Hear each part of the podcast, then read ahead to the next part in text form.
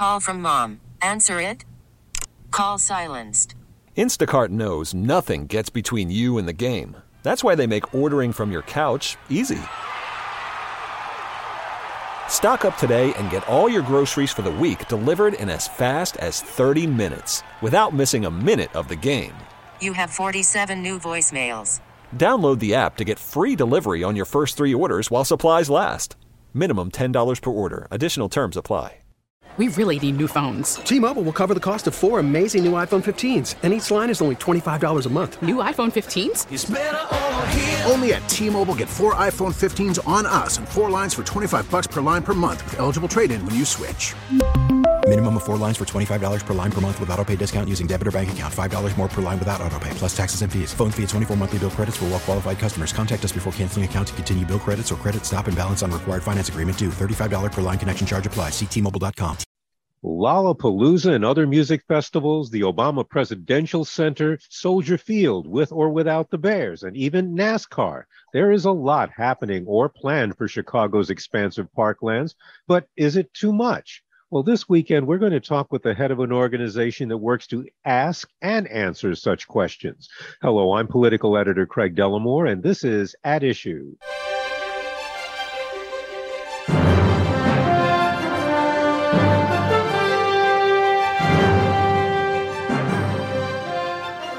My guest this week is Juanita Irizarry, the executive director of the group Friends of the Parks. It's an advocacy group that's been a leading voice in Chicago for parks and for more park lands.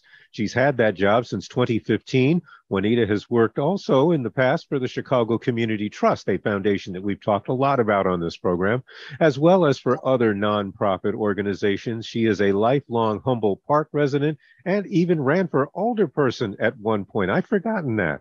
Anyway, Juanita Irizarry, welcome back. Thanks so much. It's good to be here.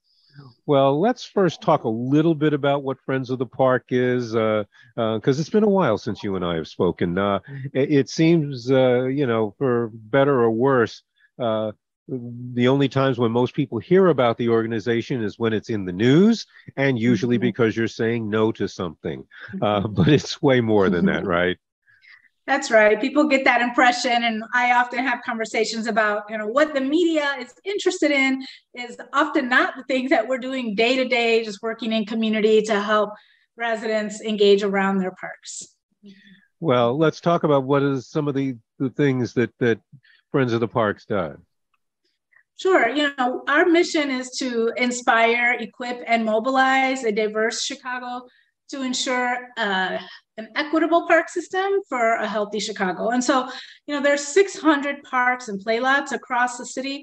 And obviously a small organization like ours, though we do punch above our weight, cannot keep our eyes on all six hundred parks, right? So we're always trying to find ways to inspire and support residents who are trying to figure out how to make sure their playlot or park is safe and clean and getting the investment that it needs, no matter where that is in Chicago. But our energy is really day-to-day, are very focused on the west side and south side in communities where there's not as likely to be as much money pouring in to support those things. And so how can we help make sure that there's an equitable emphasis and investment in those communities? Juanita, overall, is Chicago getting better about some of these things? It seems as if the city is requiring more developers to uh, include or consider green spaces than it may have in the past. Mm-hmm. I think there are some things going well in some communities.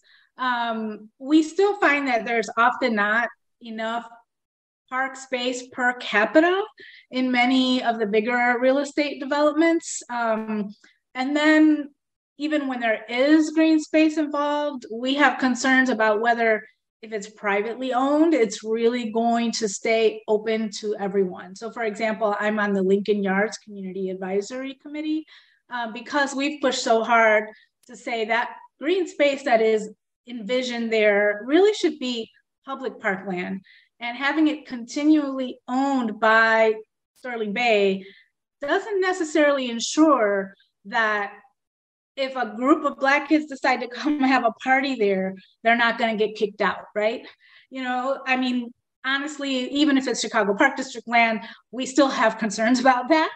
But there's more likelihood that there's some public accountability around these spaces being available to everyone um, if it's truly owned by the public. Uh, well, let's let's talk a little bit about a particular park that's been getting an awful lot of attention. That would be Grant Park. Uh, yes. It's a park that seems designed for gatherings and crowds. Uh, if there's any park in Chicago that uh, that's mm-hmm. that way, that is it. So many activities are staged in and around it. Um, how do you feel about how those things are balanced? That's very interesting timing, because just this week, we were part of the very first meeting kicking off a new Grant Park framework plan process. And we had conversations about these very things. First of all, you know, how much is Grant Park for tourists versus local residents? And that actually goes back to some of what I just mentioned about how there's been actually a lot of residential development downtown without enough new park space and green space to go with it. So we get a lot of residents saying, I can't even walk my dog in the park. It's fenced off all the time for all these big concerts and even nonprofit charity, you know, four oh one k, five oh one, five k. Uh, it, it, it's often blocked off for charity events and five Ks and things like that. So local residents don't have good access to Grant Park a lot of the time. However, there's also the question of whether everyone is policed the same way when they use the parks. And so we certainly had conversations about, you know, do we treat Saint Patrick's Day revelers the same way that we treat maybe a group of, you know, African-American kids coming down on a Friday night, right? So we do have real questions about what does it mean for parks to be democratic spaces and to truly be uh, open to all of us. Um, let's talk about the one of the big headlines, and that's uh, the plans for NASCAR doing its first street race uh, in its history, uh, and it would occur in Chicago around Grant Park. Um, how concerned are you about that? Uh, obviously, as is the case for something like Lollapalooza, parks the park is shut off for yeah. for regular folks, but NASCAR is uh, is very different. Yes, Friends of the Parks is very concerned that this doesn't seem like the right kind of use uh, for our, our public parks and our downtown streets. Um, we also know that the museums in the parks have concerns about the impact on their operations, uh, both in terms of people being able to get to the, the museums, which are nonprofits and have budgets that, you know, require people to come and, and pay an entrance fee. Also, there are concerns about the vibrations um, that will impact the collections, for example, at the Art Institute, right? Additionally, the Grant Park is going to be shut off for a long time for NASCAR and a long time for uh, Lollapalooza, right? And, and summer events. There's going to be a lot of Grant Park shut off to, because just the, the average person wanting to take a walk in the park. And we find that to be also very problematic. I will add, a lot of people say to us, Friends of the Parks, why don't you sue over this NASCAR thing? And the reality is there are not legal levers to stop everything that we don't like, right? The, the, the legal maneuvers we've been able to do to stop development are very specifically related to building a building on land that is protected by the Lakefront Protection Ordinance.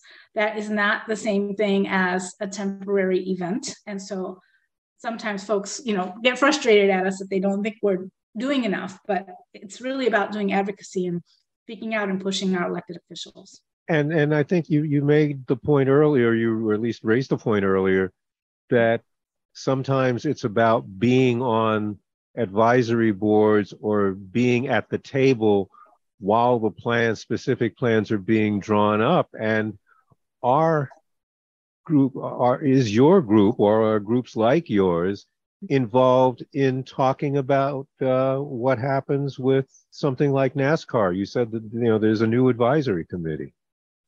Yeah, in the case of NASCAR in particular, it, and Lollapalooza, I would say, a lot of that seems to be driven at this point by the mayor's office and is happening very quickly. Um, and even on issues that are actually Chicago Park District issues, which the Chicago Park District is actually a separate governmental authority and has its own power. Um, the mayor is pushing some of these decisions and not the superintendent of the park district or the board of the park district. So sometimes we get invited to the table by the mayor.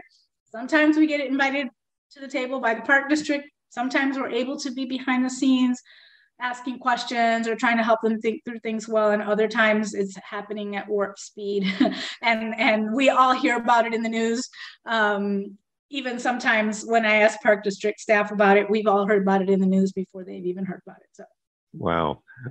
Um, well, let's let's talk a little bit about uh, things like Lollapalooza and other other festivals, and some of them not at uh, Grant Park. Mm-hmm. Is that a good use for the park? Something like a Lollapalooza? Again, like I said, you, you've got band shells and things there. You, you, you, it's meant to have music, but is it a good use as long as there's cleanup and maintenance? The Friends of the Parks does not have a position that says there should never be a concert in a park. You know, we do think there are times when it makes sense, and there are probably other times when it's not the right scope and scale uh, for a particular park. Um, we also, you know, hear from communities sometimes that we would love to have a community-generated, culturally relevant part, you know, concert in our community. But this, you know, mega festival that's coming to our community is really not for our community, it's for other people. And so it, it, it feels like too much of a burden to bear, especially when it's not for us, right? Or the prices are too high for our community. So we think there are a bunch of considerations. Uh, also, you know, we seem to see that the setup and teardown for things like Lollapalooza and Riot Fest have gotten slower over the last few years. There's been less accountability to make sure that those gates come down as soon as possible. Um, and then there's wear and tear that is happening to parks that were really not built for festivals, right? So you have parks where the trucks are actually parking on tennis courts, right?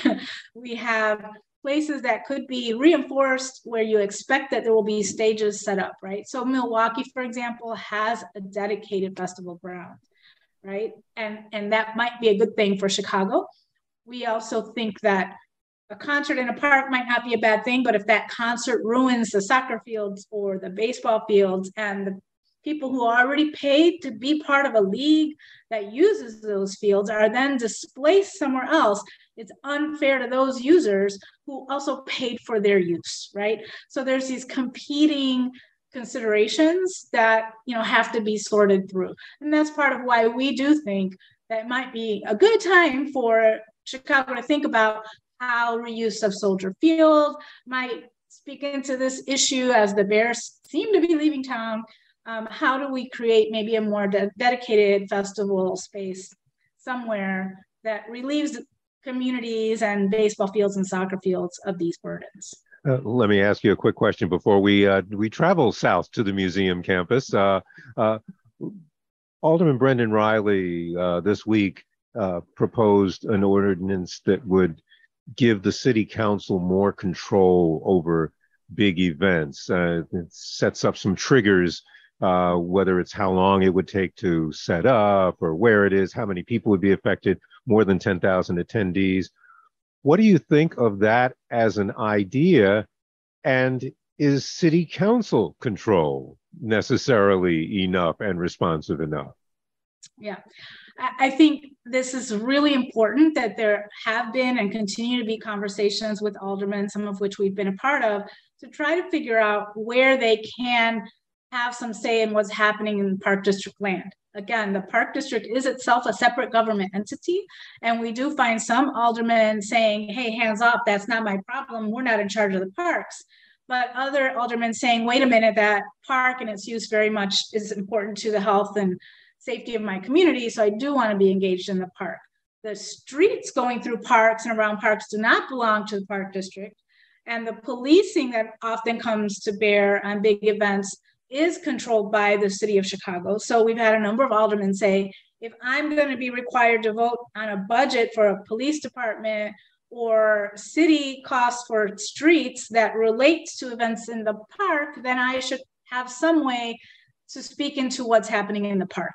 We think that's true. We think those things need to be talked about. And we do support the idea that there should be more thought process, both by the Chicago Park District Board of Commissioners and by aldermen, about the impact of large events like events over ten thousand, which is also a proposal at um, the Park District as well. Well, I want to uh, start talking a little bit about the museum campus. Uh, the city is, as you pointed out, entertaining completely new visions for the museum campus, uh, which utilizes Park District property in a great deal. Um, are you satisfied with how things are proceeding up to now? I mean, there's been a lot of talk about Ooh, engaging yeah. the community. Yeah. You know, we were glad to be invited to be on the Mayor's Museum Campus Working Group. We knew uh, when we were invited to that space, it would be complicated um, because there are certainly different interests involved there. And we heard during that process that even the alder people whose neighborhoods were impacted were not brought to the table. You know, so there are lots of folks who feel like decisions were made or visions cast by the mayor that did not include enough other voices, right? So these things are happening very fast, um, and probably partly because it's election season, I would say. Um, but, you know, we think it's a good time to be thinking about um, a, a new vision for the museum campus in light of, you know, the Bears probably leaving Soldier Field, in light of changes that need to happen with McCormick Place. Um, we do not always agree with the process or the mayor's approach, um, but we are excited about the chance to really revisit commitments that were made in the past to turn some of the parking lots there into green space. Um, some of that was actually committed to by Mayor Daley um, and never got done. So we're super excited that, you know, our fight to keep the Lucas Museum off the parking lot, even though people call us Friends of the Parking Lot as a result, this is that moment that we can turn some of those parking lots into a beautifully rewilded area, right? Or into a festival grounds that is much more green than it currently is. And that also has more permeable surfaces and more um, up to the minute technology that allows it to be green, but also potentially use it for different, you know, types of events, right? So we're excited about that. You know, we're super excited about the request for information that's out right now for the McCormick Place, um, the Lakeside Center, um, and certainly some of our stakeholder base would love to see that building torn down altogether and just have, you know, just green space there. Uh, assuming that may not be the case, we're very uh, excited to continue conversations about what could be done to reuse that building in a way that makes it much more oriented towards the lake, rather than kind of its back to the lake and a big wall between, you know, east, west, and north, south. Um, so it's a really exciting time, actually. Um, and though people will throw darts at us along the way, we're super happy uh, to be at the table to imagine how we we really use that reimagining of the lakefront um, to, to come up with something all new that ten, twenty years from now, we'll all be super excited um, about. You're listening to W B B M News Radio's At Issue. I'm Craig Delamore, and we are talking with Juanita Irizarry, Executive Director of Friends of the Park. Well, let's move even further south to uh, another place where the uh, Friends of the Park's voice has been heard, and that's the Obama Center. I think mm-hmm. it's pretty safe to say the fight is over about where the Obama Center is going to go. But uh, Uh, how are you feeling, and what are the organization's concerns about what is happening now and what happens next? Yeah, thanks so much for bringing that up, because, you know, even just this week, it was misspoken or, or missuggested, as it often is, that Friends of the Parks fought the Obama Center. Um, often folks think that we are Protect Our Parks, which is the group that actually filed the lawsuit. Friends of the Parks and Protect Our Parks have nothing to do with one another. And so we always want to say, make sure you know who you're talking about. You can criticize our positions, but please be clear that we have different positions than Protect Our Parks. Um, we have always from the beginning thought the best spot for the Obama Center would have been on vacant land across the street from Washington Park, and that that would have been better in terms of just using vacant land and actually brought more economic development to the west end. of the Midway Plaisance in Washington Park rather than the East End, where we think it's already got a little bit more advantage in terms of economic development. Um, that said, it was clear to us from the beginning that there's not a lawsuit to be won because the Obama Center, as it is being built, is on land that is not protected by the public trust doctrine or the Lakefront Protection Ordinance. And we made that decision very early on that we would not pursue a legal strategy. So those who have done that are not us. And we decided that we would just fight for the nineteen point three acres that is being taken up in Jackson Park to be replaced by other parkland in communities around Jackson Park that need more green space. So, you know, if you live in Woodlawn very close to Jackson Park, you may feel like you have enough green space. But if you li- live further west in Woodlawn, it might be a pretty long haul to get to, you know, even a little playground, you know, to take the kids, you know, on a swing set, and a big enough space to throw a Frisbee or play a game of baseball. Um, so our agenda continues to be, how do we encourage the city to be looking at, you know, all the neighborhoods around uh, Jackson Park for opportunities to create new pocket parks, to replace some of the amenities that are being displaced uh, by the Obama Center, um, and really talk to the communities about what they need, because Friends of the Parks doesn't think we should tell the neighborhood what the right amenities are, but we do think that this is a great opportunity to put that green space in neighborhood parks. I will also say this is one of those examples of where we have been working behind the scenes, um, though our name is also often ca- called up as the enemy of the Obama Center. We've had quite a bit of relationship with them behind the scenes in consulting, putting our thoughts on the table, and we have sat on a handful of different committees in the community, um, including those that really want more affordable housing in relation to this whole deal in order to prevent displacement. And we do agree, if you're you know, investing in a park in a great way for a neighborhood, the people who live there now ought to get to enjoy that investment, right? So um, we've engaged in that space in ways that most people probably don't understand.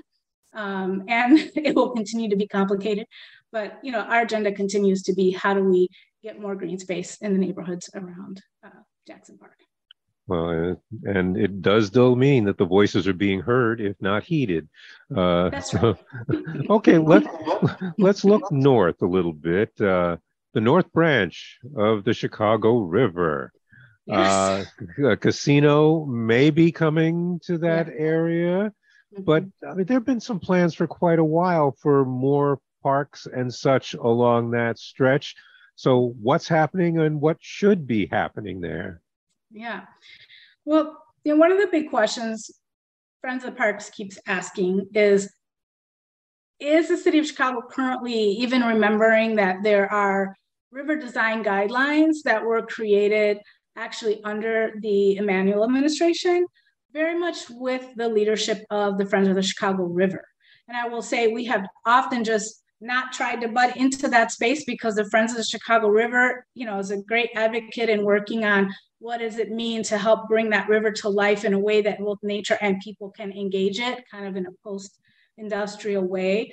Um, but we have got pulled to the table around some specific park development opportunities and gotten more engaged. And, you know, part of what we see along with the Friends of the Chicago River is that there's a lot of plans to build concrete paths, you know, where a boat can pull up for recreation, to eat at a restaurant or to go into a casino, and not enough abiding by the existing guidelines that call for more natural river edge development, right? And so kind of we're always pushing for um, hearkening back to those actual guidelines that were created to think about a more natural edge.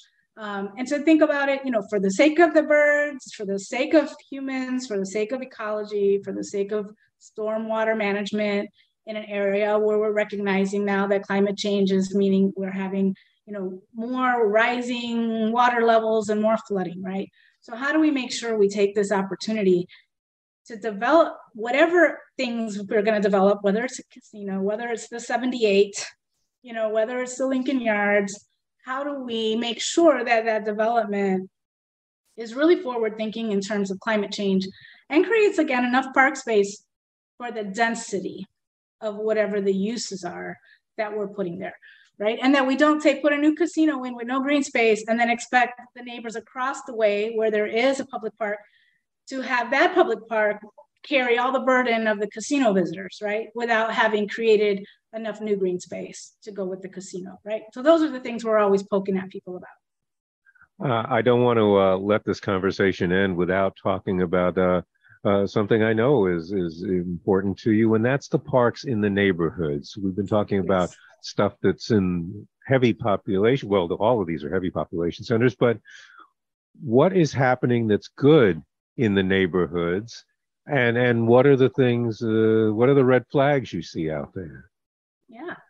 Well, you know, we did come out in late twenty eighteen with our State of the Parks report, where we really kind of, you know, called out the Chicago Park District for not enough investment in African-American and Latino communities. And, you know, per the data at that time, um, the Latino community actually had the least acreage and the least capital investment, and African-American communities had the least programming, right? Um, it's five years later now. Um, and so we are looking at where those things may have changed. And I will say there are some things that are improving. Um, there have been some important acquisitions by the park district for more acreage and communities that need more park acreage, but it takes a long time to develop those parks. So it'll be a good while before the public actually sees a nice park with a park bench and all the sports fields and things that, that are needed, but we think that's good. Um, we have seen a different spirit and sentiment with the brand new park district superintendent, Rosa Escareño, who seems to really hear that message in a different way than previous leadership and is trying to get out there and understand better um, kind of what communities are saying about the investment needed in their communities. Um, there is also some money flowing right now from um, the American Recovery Plan from the pandemic, as well as some bonus dollars that the Park District just got, like sixty million dollars from the state, that they are now looking at how to invest those dollars. And they use the words equity. Uh, when you know the word equity, when they talk about it, they're thinking about what it means to you know, fix up field houses in neighborhoods where field houses are crumbling, um, fix uh, water fountains that are um, have lead, you know, in, in their piping. Um, they are thinking, they are planning, in fact, to do that and to um, put Wi-Fi in, I think, sixty parks uh, and field houses so that you could sit in a park and access your Wi-Fi if you don't have your own Wi-Fi, right? So there are some things that we've been talking with them about behind the scenes that they're working on.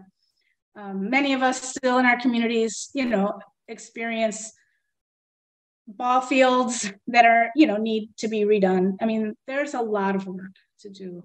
Um, but I think I'll say that we're a bit hopeful, and that the new Park District Board of Commissioners that has new leadership now as well um, seems to also be saying that they, they this talk about equity is the right conversation to be happening, and, and let's figure out how to implement a framework, because the Park District of Chicago does not have a written framework for equity like some other cities and their park districts have. So we've been saying, let's write it down so we can all measure how you're doing. And very quickly, what has the reception been for that idea of creating that? Uh, I, I would think Rosa Escareño would not be opposed to something like that. Yeah, I mean, we're definitely not hearing no, you know, figuring out how to do it, you know, is part of the question. Um, but both the, the just, you know, a week or so ago, I had that conversation with Rosa Escareño and Park District Board members. And, and what we're hearing is, yes, let's talk about, you know, what that means. And let's look at examples. So we hope that it really does move forward. Thank you. That is Juanita Irizarry. She is the Executive Director of Friends of the Parks. Thanks for spending the half hour with me. This has been enlightening as well as fun. Uh, to our listeners, if you would like a copy of this program or to hear it again, please visit our website at W B B M news radio dot com. There's a link on the homepage, and you can also find our podcast on odyssey dot com. We'll be back next week with another edition of At Issue, and I hope you'll be listening. Until then, I'm Craig Delamore, one oh five point nine W B B M. We really need new phones. T-Mobile will cover the cost of four amazing new iPhone fifteens, and each line is only twenty-five dollars a month. New iPhone fifteens? It's better over here. Only at T-Mobile, get four iPhone fifteens on us and four lines for twenty-five dollars per line per month with eligible trade-in when you switch. Minimum of four lines for twenty-five dollars per line per month with auto pay discount using debit or bank account. five dollars more per line without auto pay, plus taxes and fees. Phone fee at twenty-four monthly bill credits for well qualified customers. Contact us before canceling account to continue bill credits or credit stop and balance on required finance agreement due. thirty-five dollars per line connection charge applies. See T Mobile dot com.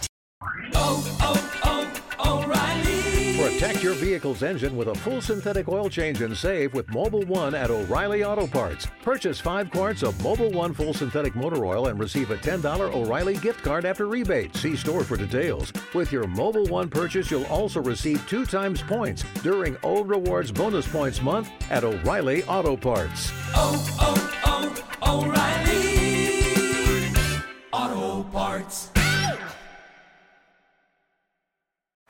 Baseball is in full swing. N B A playoffs are heating up, and your N F L team is gearing up for training camp. Listen to the latest on the teams you love here on the Odyssey app. The biggest sports radio stations in the country, providing unrivaled local coverage of their teams, all in one place. Exclusive interviews with players, coaches, and team executives, streaming live and always available on demand. Stay in the know with your favorite teams right here on the Odyssey app.